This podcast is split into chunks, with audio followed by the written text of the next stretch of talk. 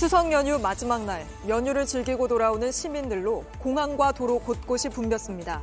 인천공항으로만 10만 명 넘게 돌아왔는데 이와는 대조적으로 한 조사 결과 직장인 15%는 추석 연휴를 온전히 다 쉬지 못한 걸로 나타났습니다. 연휴 마지막 날 새벽 중국인 22명이 배를 타고 충남 보령시 대천항으로 밀입국했습니다. 들키지 않으려고 배에서 뛰어내려 약 4km나 헤엄쳐 왔지만 22명 전원 검거됐습니다. 사라지는 지하수 JTBC 연속 기획. 오늘은 땅 아래와 위에 있는 물이 모두 마르면서 20년 만에 호수 수위가 55m나 줄어든 미국 네바다주로 가보겠습니다. 지금 제 뒤 암벽에 있는 흰 띠를 욕조 링이라고 부릅니다. 욕조에 물때가 낀 것 같다고 해서 붙여진 이름인데요. 가장 위에 있는 흰 띠를 보면 과거 이 호수에 물이 얼마나 차 있었는지를 알 수 있습니다. 여자 핸드볼 대표팀이 개최국인 중국을 꺾고 아시안게임 결승에 진출했습니다. 2014년과 2018년 아시안게임 금메달에 이어 3회 연속 우승에 도전합니다. 시청자 여러분, JTBC 뉴스룸을 시작하겠습니다. 6년 만에 찾아온 긴 추석 연휴, 꿈만 같았던 엿새간의 휴식이 오늘로 끝이 났습니다. 아쉽지만 이제는 일상으로 돌아갈 준비를 해야 할 시간이죠. 실제 오늘 하루 집으로 돌아오는 사람들로 기차역도 공항도 크게 붐볐습니다. 아, 먼저 무려 10만 명 넘게 쏟아져 들어온 인천공항부터 가보죠. 자, 정인아 기자. 네, 정 기자 뒤로 보니까 뭐 지금 이 시각에도 해외에서 돌아오는 분들이 꽤 있는 것 같은데요. 네, 공항 입국장인데요. 이렇게 보시는 것처럼 가족, 친구 등을 기다리는 사람들로 가득합니다. 오전부터 지켜봤었는데요. 공항 곳곳이 입국하는 사람, 출국하는 사람들로 붐볐습니다. 이번 추석 연휴에 하루 평균 17만 3천여 명이 공항을 이용한 걸로 집계됐는데요. 코로나 직전인 2019년 어린이날 연휴 때가 하루에 21만여 명으로 역대 최다였는데 거의 육박하는 수준이라고 인천공항공사는 설명했습니다. 네, 뭐 아무래도 6년 만에 찾아온 황금 연휴라 특히 많이 나갔던 것 같은데 연휴가 끝나서 다들 아쉬워하는 분위기였다고요? 네, 아쉽기도 하고 이제 다시 일상으로 돌아갈 준비를 한다는 반응이 대부분이었습니다. 직접 들어보시죠. 방콕에서 파타야랑 두, 두고 다녀왔어요. 그래도 다음 주에 또 10월 9일 하루 쉬니까 기쁜 마음으로 일상으로 돌아가서 내년 여름 휴가를 기다리면서 열심히 일해야 될 것 같아요. 저희 연휴 시작되는 날부터 오늘까지 오사카 갔다 왔거든요. 미리 갔다가 인사드리고 연휴가 기니까 좀 시간을 갖자 해가지고 갔다 왔거든요. 네, 고속도로도 한때 많이 막혔는데 지금은 거의 풀렸죠? 네, 오늘은 평소 수준보다 오히려 차가 적었습니다. 저녁 8시 기준으로 서울까지는 부산에서 4시간 40분, 울산에서 4시간 10분, 대구에서 3시간 30분, 광주에서 3시간 40분, 대전에서 1시간 50분입니다. 지금까지 인천국제공항에서 JTBC 정인아입니다. 6년 만에 황금 연휴라고 하지만 남들 쉴 때 나와서 일한 분들도 적지 않습니다. 연휴 기간 출근했다는 직장인이 15%나 된다는 조사 결과도 나왔는데 정아람 기자가 전합니다. 서울 장안동에서 니트 공장을 운영하는 이예숙 씨는 임시공휴일인 어제부터 다시 공장 문을 열었습니다. 어쩔 수 없죠, 뭐. 납기를 맞춰줘야 되고 또 빨리 이제 만들어줘야 또 그 사람들도 팔아서 이제 또 뭐 잘 팔리는 거 리오다도 하고 하니까. 니트가 가장 많이 팔리는 겨울철 성수기가 다가오기 때문에 어쩔 수 없이 공장을 바쁘게 돌려야 한다고 합니다. 그 10월 달에도 또 크리스마스 거도 작업을 하는 수가 있기 때문에 음, 그런 컨셉으로 하다 보니까 많이 바쁘게 되어 있습니다. 이처럼 이번 추석 연휴에 6일을 다 쉬지 못한 노동자가 전체의 15%나 된다는 조사 결과가 나왔습니다. 출근한 응답자 가운데 5인 미만 영세 기업이 가장 많았고 그 다음이 중소기업이었습니다. 출근한 이유로는 회사 지시가 가장 많았고 2, 3일에 한 번씩 쉬는 스케줄 근무제, 그리고 필수 최소 인원 때문이란 답이 뒤를 이었습니다. 스케줄 근무제라 보니까 네, 추석 연휴라고 해도 네, 쉬고 싶지만 충당된 인원이 없다 보니 업무를 해야 돼가지고 네, 일을 하고 있답니다. 5인 이상 사업장은 임시공휴일에 출근하면 휴일 근로수당을 지급하거나 합의하에 대체 휴가를 줘야 합니다. 하지만 응답자 10명 중 4명은 휴일 수당이나 대체 휴가를 모두 받지 못했다고 밝혔습니다. JTBC 정아람입니다. 연휴 마지막 날 충남 보령에선 배 타고 미입국한 중국인들 붙잡느라고 캄캄한 새벽부터 검거 작전이 펼쳐졌습니다. 중국인 22명이 단체로 배에서 뛰어내려 4km 가까이 헤엄쳐 우리 땅을 밟았지만 모두 붙잡혔습니다. 박현주 기자입니다. 총을 든 군인들이 손전등을 이리저리 비추며 뭔가를 찾습니다. 30분 뒤 검은 옷을 입은 남성을 묶어 끌고 나옵니다. 이어 또 다른 남성도 잡아옵니다. 오늘 새벽 미립국을 시도한 중국인들입니다. 중국에서 배를 타고 온 뒤 항구 남쪽 약 3.7km 해상에서 구명조끼를 입고 물에 뛰어들었습니다. 뭔가 싶어서 요리 관계나 어떤 아저씨가 이러면서 뭐 해요? 나가 이랬더니 무엇이 헤엄쳐가 왔대요 이러는 거요. 배에서 내린 중국인들은 이 도로로 뛰쳐나왔습니다. 일부는 핸드폰을 버리고 계단이 있는 산책로로 도망갔습니다. 이렇게 들어온 남성 21명과 여성 1명 중 21명은 항구 근처에서 붙잡혔습니다. 나머지 한 명은 숨어 있다가 택시를 타고 경기도 안산까지 달아났습니다. 하지만 이를 소상하게 여긴 택시기사가 신고하면서 6시간 만에 붙잡혔습니다. 해경은 이들을 데려다주고 다시 중국 쪽으로 돌아간 선박도 쫓고 있습니다. 국제법상 계속 추적이 불가하여 중국 해경국에 해당 선박 발견 시 납포 및 국제법에 따른 조치 요청을 하였습니다. 붙잡은 중국인들에 대한 조사를 진행하면서 이들이 바다에 버린 핸드폰을 확보 분석해 미립국 경로와 동기 등을 파악하고 있습니다. JTBC 박현주입니다. 가을철 산불에 대비하려고 물 퍼담는 연습을 하던 민간 헬기가 저수지로 떨어졌습니다. 60대 조종사 한 명이 숨졌는데 연휴 마지막 날 사건 사고 소식 이승환 기자입니다. 물을 담을 수 있는 장비를 매단 헬기 한 대가 수면 가까이 내려옵니다. 본체까지 잠겼다 날아오르나 싶더니 균형을 잃고 돌기 시작합니다. 그러고는 물보라를 일으키며 떨어집니다. 손쓸 틈도 없이 가라앉아 물 위론 검은 발파만 보입니다. 사람 있어? 사람 자기가 헬기가 뒤에밖에 안 보여. 오전 11시 8분 가을철 산불 방제 기간을 앞두고 물을 퍼담는 연습을 하던 민간업체 헬기가 추락했습니다. 소방당국이 수색에 나섰지만 60대 조종사는 헬기 안에서 숨진 채 발견됐습니다. 검은 차 한 대가 도랑 옆길을 지납니다. 그런데 갑자기 옆으로 빠지는가 싶더니 얕은 울타리를 타고 넘습니다. 신고를 받은 119 상황실 근무자는 시민들과 영상통화를 시작했습니다. 물이 많이 잠겼어요. 일단 창문 여는지 확인해 보십시오. 누가 물에 좀 들, 물에 물에 들어가실 수 있겠습니까? 뭐 어떻게든 들어가야지. 뭐. 뒤집힌 차에 오른 남성이 설명에 따라 구조를 시작합니다. 침착하게 대응하는 사이 구급대원들이 도착했습니다. 총소분 다 오셨네요. 예, 예, 감사합니다, 선생님. 예, 감사합니다. 예. 소방과 시민들의 공조로 차에 있던 3명은 건강에 이상 없이 구조됐습니다. JTBC 이승환입니다. 나라 호칭을 정확히 불러야 한다고 발끈했던 북한이 항저우 아시안게임을 방송하면서 우리 팀을 괴뢰팀이라고 불렀습니다. 스포츠 중계에서 괴뢰라고 부른 건 이번이 또 처음인데 백민경 기자입니다. 북한 조선중앙TV가 항저우 아시안게임 여자축구 8강전을 중계하며 우리 팀을 괴뢰라고 호칭합니다. 화면에도 자신들은 조선, 우리 팀은 괴뢰라고 표기했습니다. 여자 축구 우리나라 팀과 괴뢰팀 사이의 준준결승 경기가 9월 30일에 진행되었습니다. 경기는 우리나라 팀이 괴뢰팀을 4대 1이라는 압도적인 점수 차이로 타승한 가운데 끝났습니다. 통일부 관계자는 북한이 그동안 우리를 비난하며 괴뢰라고 부른 적은 있지만 스포츠 중계에서 이런 표현을 쓴 건 찾아보기 어렵다고 말했습니다. 실제 지난해 카타르 월드컵 16강전을 중계하면서 북한은 우리 국가대표팀을 남조선으로 표기했습니다. 북한이 이례적으로 스포츠 경기에서까지 괴뢰 표현을 쓴 건 남북 관계가 나빠지면서 적대 기조를 강화하는 차원으로 풀이됩니다.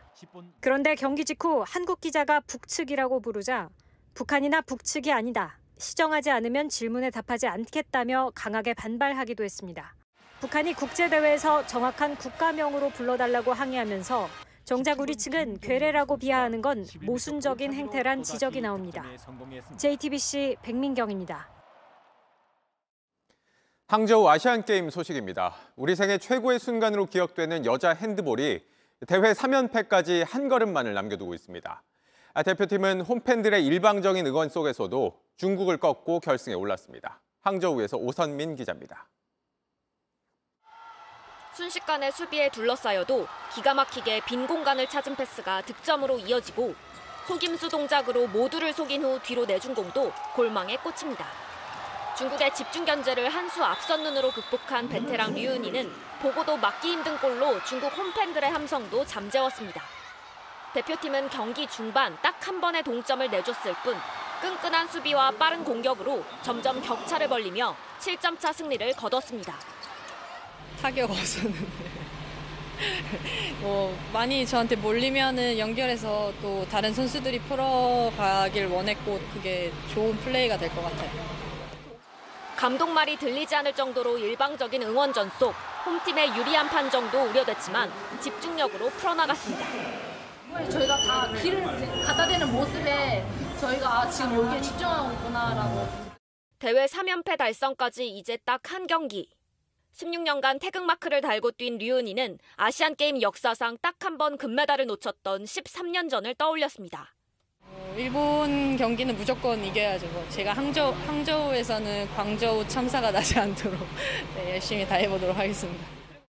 이틀 뒤 일본과 금메달을 놓고 맞대결을 펼치는 대표팀은 우리 생애 최고의 순간을 넘어 새로운 신화를 쓰겠다고 다짐했습니다.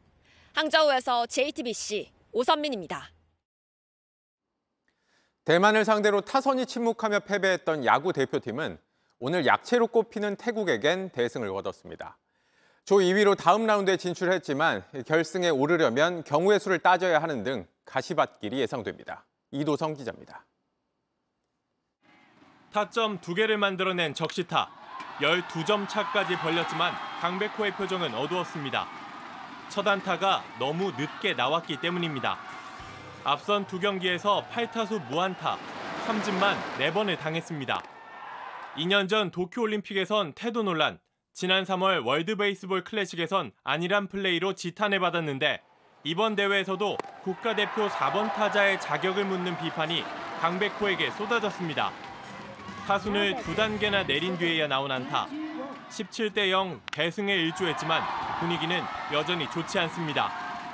어제 대만의 0대 4 충격의 완패를 당하면서 결승 진출 가능성이 그만큼 낮아졌습니다. 1패를 안고 조 2위로 슈퍼라운드에 진출해 일본과 중국을 모두 이겨도 자력으로 결승에 오르기 쉽지 않습니다.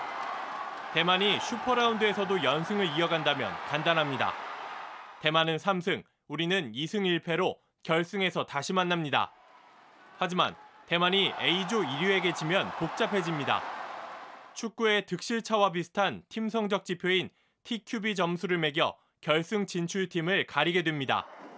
지난 아시안 게임에서도 TQB로 앞서 결승에 올라 금메달을 목에 걸었습니다. 대표팀은 모레 A조 2위 팀과 슈퍼라운드 첫 경기를 벌입니다. JTBC 이도성입니다. 정치권은 연휴 이후에도 시끄러울 걸로 보입니다. 이균용 대법원장 후보자의 임명 동의안이 사흘 뒤 국회 본회의 표결에 붙여지는데 야당은 부적격 인사라며 부결 방침을 검토 중입니다.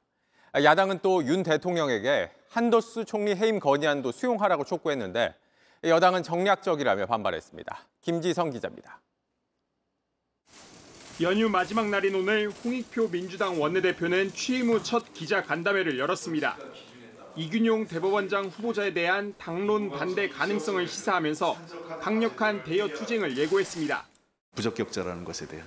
그래서 내일 어, 의원님들의 의총에서 의견을 모아보겠지만 당론으로 채택할지 아니면 뭐 그럴 필요도 없는지 어떤 입장을 물어보겠습니다. 임명 동의안 표결에서 과반 의석인 민주당이 당론으로 반대표를 던지면 이 후보자는 임명될 수 없습니다. 홍 원내대표는 또 여당이 보이콧을 시사한 김행 여성가족부 장관 후보자 인사청문회도 단독 강행하겠다고 밝혔습니다. 총리 해임안 수용을 촉구하면서 대통령 인사권에 대한 공세 수위를 높였고 영수회담을 거듭 압박하기도 했습니다.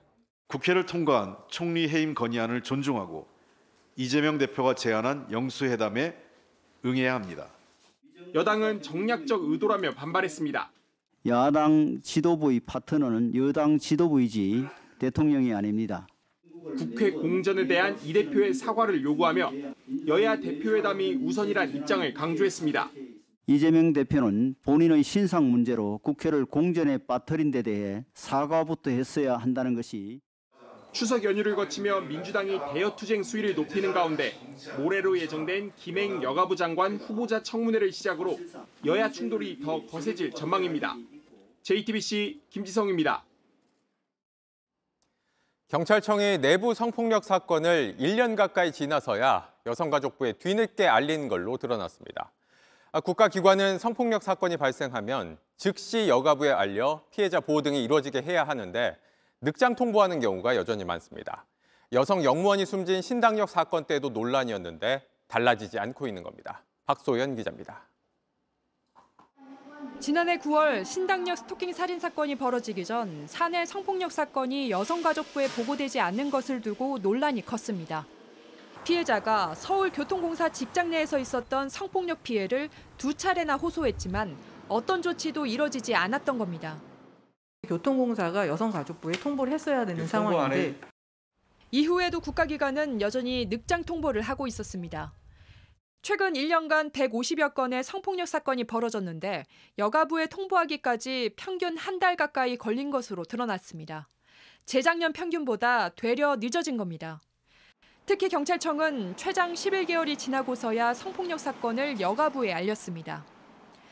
혐의, 비위, 유무를 일단 가린 다음에 이게 인정이 되면 네. 그때 이제 저희가 여가부 이제 통보하는 걸로 이제 이렇게 되면 피해자 보호가 제때 안 될 수 있습니다. 기간 내 성폭력 사건이 은폐될 수 있고 2차 피해의 두려움 등으로 신고 시스템이 작동하지 않을 수 있는 겁니다. 이 때문에 기관장은 지체 없이 여가부에 알려야 하고 여가부는 곧바로 현장 점검과 재발 방지 대책을 제출받아야 합니다. 일부 공공기관은 제도의 취지조차 이해하지 못하고 있습니다. 관리 감독에 보다 적극적으로 나서야 할 것입니다.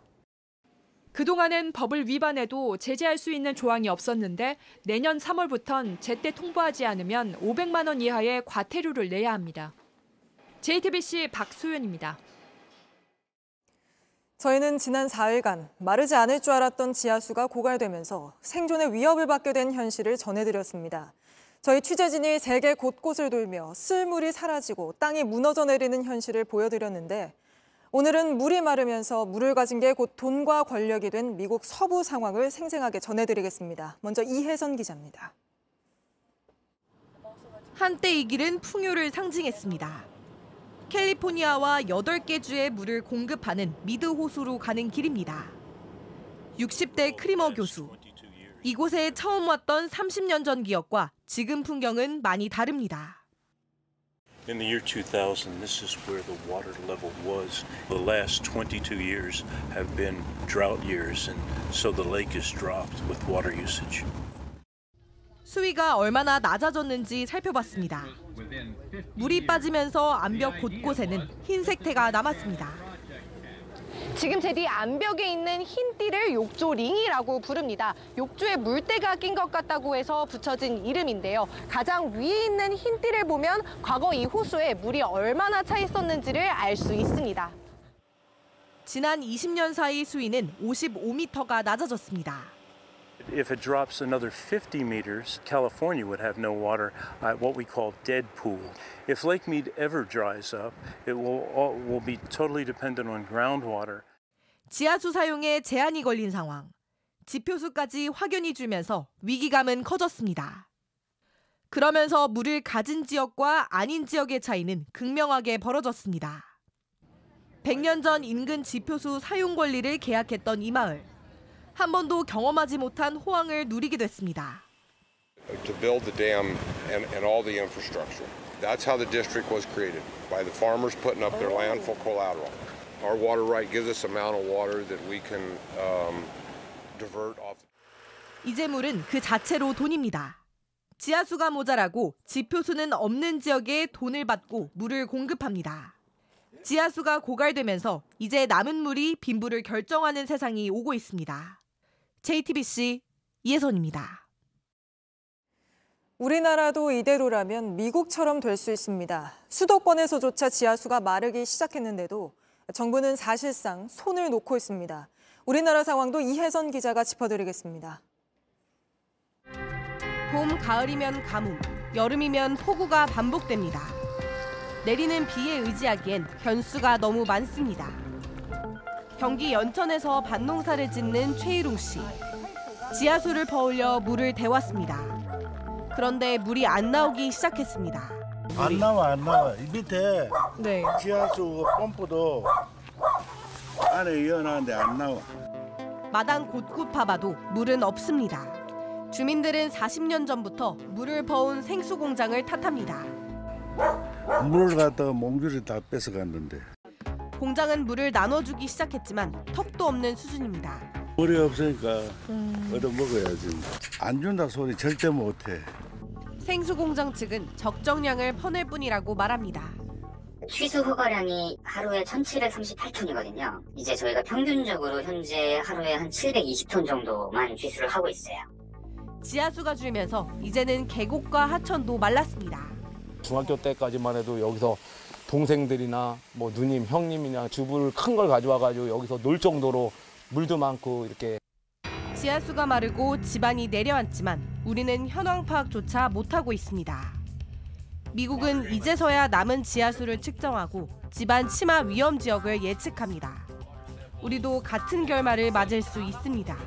연보에 숫자는 잔뜩 그림은 잔뜩 있는데 그거를 해석을 안 해. 데이터는 있는데 데이터가 뭘 의미하는지 모르고 있다. 지하수가 곧 부와 권력이 되는 현실. 지금이라도 관리를 시작해야 합니다. JTBC 이혜선입니다. 미국에선 냉동김밥이 없어서 못 팔 정도라는데 대만에서는 한국식 배달 서비스로 주문하는 라면과 떡볶이가 인기라고 합니다. 또 베트남에서는 한국 브랜드 햄버거가 점유율 1위를 차지하고 있습니다. 김도훈 기자가 전해드립니다. 230만 명이 사는 대만 타오위안시의 한 가정집. 가족들이 모여 택배 상자를 열어봅니다. 전날 밤 스마트폰 앱으로 주문했던 한국산 어린이 과자와 음료수가 나옵니다. 然后像最近就是韩国新流行的东西的话，在上面都会出现，就会可以很放心的买。 对，然后就是尤其是小朋友的饼干、零食的话，都很快到货，小朋友也很喜欢。 한국 온라인 유통기업이 재작년 대만에 적용한 24시간 내 도착 서비스입니다. 대만 진출 2년 만인 올해 2분기에 현지 쇼핑 모바일 앱 다운로드 1위를 차지했습니다. 대만 현지 한국식품 매장보다 제품 종류가 많고 가격도 더 싸게 판다는 점이 알려지면서 사용자가 늘었습니다. 금요일 저녁 미국 뉴욕 맨하튼의 한국 치킨 레스토랑에 긴 줄이 이어집니다. I got the uh, original boneless because I can use multiple sauces. 이 레스토랑을 운영하는 한국 치킨 업체는 프라이드 치킨의 본고장 미국에서 25개 주에 250여 곳에 매장을 냈습니다. 베트남 호찌민시 한복판에 있는 한국 햄버거 매장입니다. 현지 입맛에 맞춘 메뉴를 앞세워 글로벌 햄버거 브랜드를 누르고 버거 업계 1위를 차지했습니다. 베트남 현지 매장은 260여 곳으로 한국의 20% 규모입니다. 한국 햄버거의 인기는 캄보디아와 미얀마, 라오스 등 다른 동남아 국가로 확산되고 있습니다. JTBC 김도훈입니다. 노벨 물리학상 수상자로 피에르 아고스티니, 페렌츠 크라우스, 앤 륄리에 등 3명이 선정됐습니다. 노벨 위원회는 이들이 원자와 분자 안에 있는 전자의 움직임을 탐구할 새로운 방법을 찾아냈다고 설명했습니다. 수상자들은 우리 돈으로 13억 6천만 원 정도의 상금을 나눠받게 됩니다. 미국에서 104살 할머니가 4,100m 하늘에서 뛰어내리는 스카이다이빙에 성공했습니다. 기네스북에도 이름을 올릴 걸로 보이는 이 할머니, 나이는 단지 숫자일 뿐이라고 소감을 밝혔습니다. DEC로 보시죠.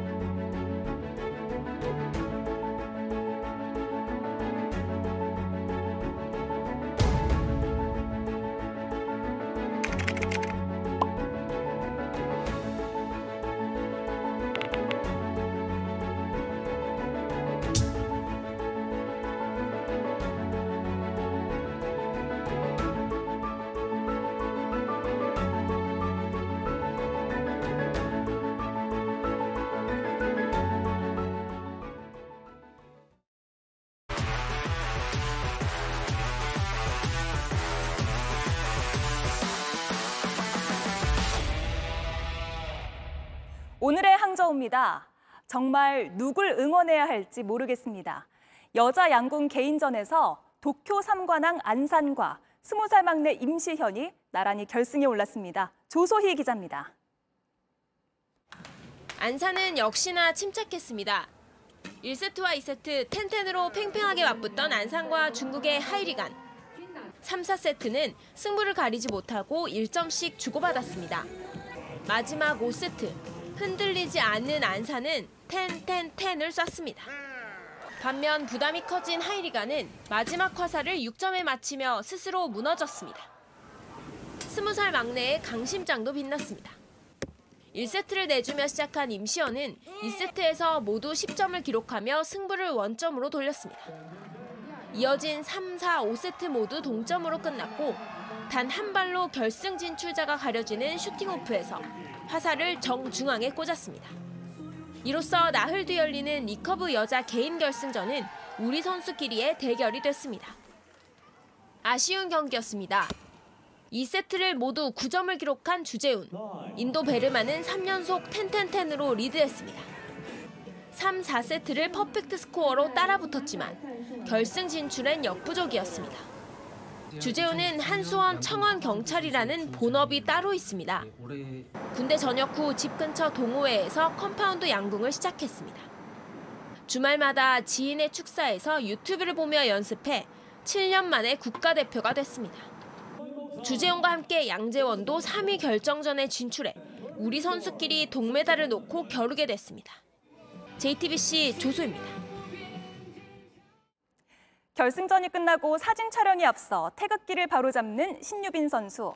첫 금메달인데도 이미 준비를 해놓은 듯 뭐든 척척 해냅니다. 무엇보다 나는 원래 아시안게임에 못 오는 선수였다는 말로 대회를 즐기는 모습이 더 흐뭇했습니다. 배양진 기자입니다. 자기 키보다 커 보이는 탁구대 앞에서 야무지게 공을 넘기던 탁구 신동이 10여 년이 흘러 아시안게임 시상식 가장 높은 곳에 섰습니다. 성장 드라마의 결말로 딱 들어맞는 이야기, 열아홉 신유빈이 그렇습니다. 일단 어, 너무 신기하고 저희 집에 금메달이 생겼고요. 그렇다고 언제나 좋은 일만 있었던 건 아닙니다. 도쿄올림픽에선 단식 8강에 오르며 모두의 바람처럼 몰라보게 성장했지만 그 뒤엔 아픔이 뒤따랐습니다. 탁구에서 언제나 최강의 자리엔 중국이 있었고 그 벽은 좀처럼 허물어지지 않았습니다. 올림픽이 끝나고선 어린 나이에 너무 혹사했는지 손목에 탈이나 탁구채를 놓을 수밖에 없었습니다. 예정대로 작년에 아시안게임이 열렸다면 부상 때문에 지금의 금메달은 꿈꿔보지 못했을 겁니다. 단식에만 집중하다 복식에 눈을 돌린 게 또 다른 기회였습니다. 12살 많은 전지희와 짝을 맞췄는데 오른손과 왼손이라는 차이 그리고 무엇이든 긍정하고 언제든 이기고 싶어하는 두 선수의 다름이 상승 효과를 불러냈습니다. 올해 세계 선수권에서 준우승한 데 이어 세계 1위까지 올라섰고 아시안 게임에선 그토록 바라던 금빛 스매싱을 풀어냈습니다. 아쉬움 없... 없어요. 아쉬움 없어요. 너무 행복해요. 없어요. 네. JTBC 배양진입니다. 전성현이 골대를 향해 돌진하는데 좌우지웨이가 팔을 낚아챕니다. 급기야 전성현의 몸을 잡아 흔드는데요. 5분 가까이 멈춰선 경기. 심판이 양측의 파울을 선언하자 우리 선수들은 허탈해합니다. 이런 아쉬운 장면들 속에서도 가장 비판을 받은 건 우리 선수들의 경기력이었습니다. 일본도 중국도 사실상 2군 선수들이었는데 참패를 하고 말았죠. 우리 남자 농구는 17년 만에 아시안게임 노메달을 기록했습니다. 저희 경기력이 너무 안 좋았던 거 맞고 체력적으로 뭐 당연히 힘든 건 있었지만 일단 뭐 저희가 자초한 일이기 때문에 빠르게 달려나가는 두 명의 선수들 허들을 넘는 타이밍까지 똑같습니다. 결승선을 통과한 일본과 쿠웨이트 선수 중 누가 승자일까요? 아무리 영상을 돌려봐도 누가 더 빨랐는지 확인이 안 됩니다. 결론은 머리카락 한 올 차이도 나지 않는다는 거였고 아시안게임 이 종목 최초로 공동 금메달이 나왔습니다. 시상대에 오른 신유빈과 전지희, 재치 있는 세리머니를 펼칩니다. 소나트는 미리 준비한 것 같죠? 시상대에 오르기 전엔 경쟁했던 선수들에게 하이파이브를 건넸고요. 결승전 상대였던 북한 선수들과 조금은 어색하게 악수를 나눴습니다. 함께 사진을 찍자며 북한 선수들의 마음을 녹이기도 하는데요. 남북 평화의 상징 탁구에서만큼은 여전히 훈풍이 불고 있습니다. 29년 만입니다. LG 트윈스가 프로야구 정규리그 정상에 올랐습니다. 한국 시리즈에도 직행을 하는데요. LG는 오늘 경기가 없었지만 2위 KT와 3위 NC가 모두 패하면서 남은 경기와 무관하게 정규리그 우승을 확정지었습니다. 높이 치솟아 아름답게 떨어지는 것. 다이빙 선수의 숙명입니다. 세 번의 아시안 게임에서 10개의 메달. 우하람 선수는 지금 11번째 메달에 도전하고 있습니다.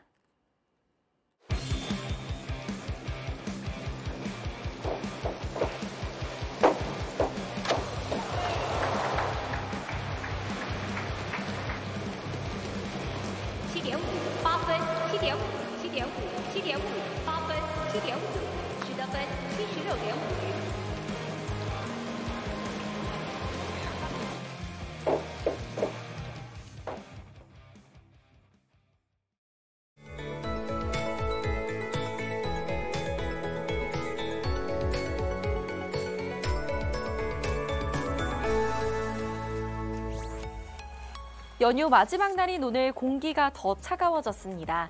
아침 기온이 10도를 밑돌며 한 자릿수를 기록한 곳도 많았는데요. 앞으로도 아침 저녁으로 계속 쌀쌀함이 감돌겠습니다. 다시 일상으로 돌아가는 내일 중부지방은 오후부터 비 소식이 있겠습니다.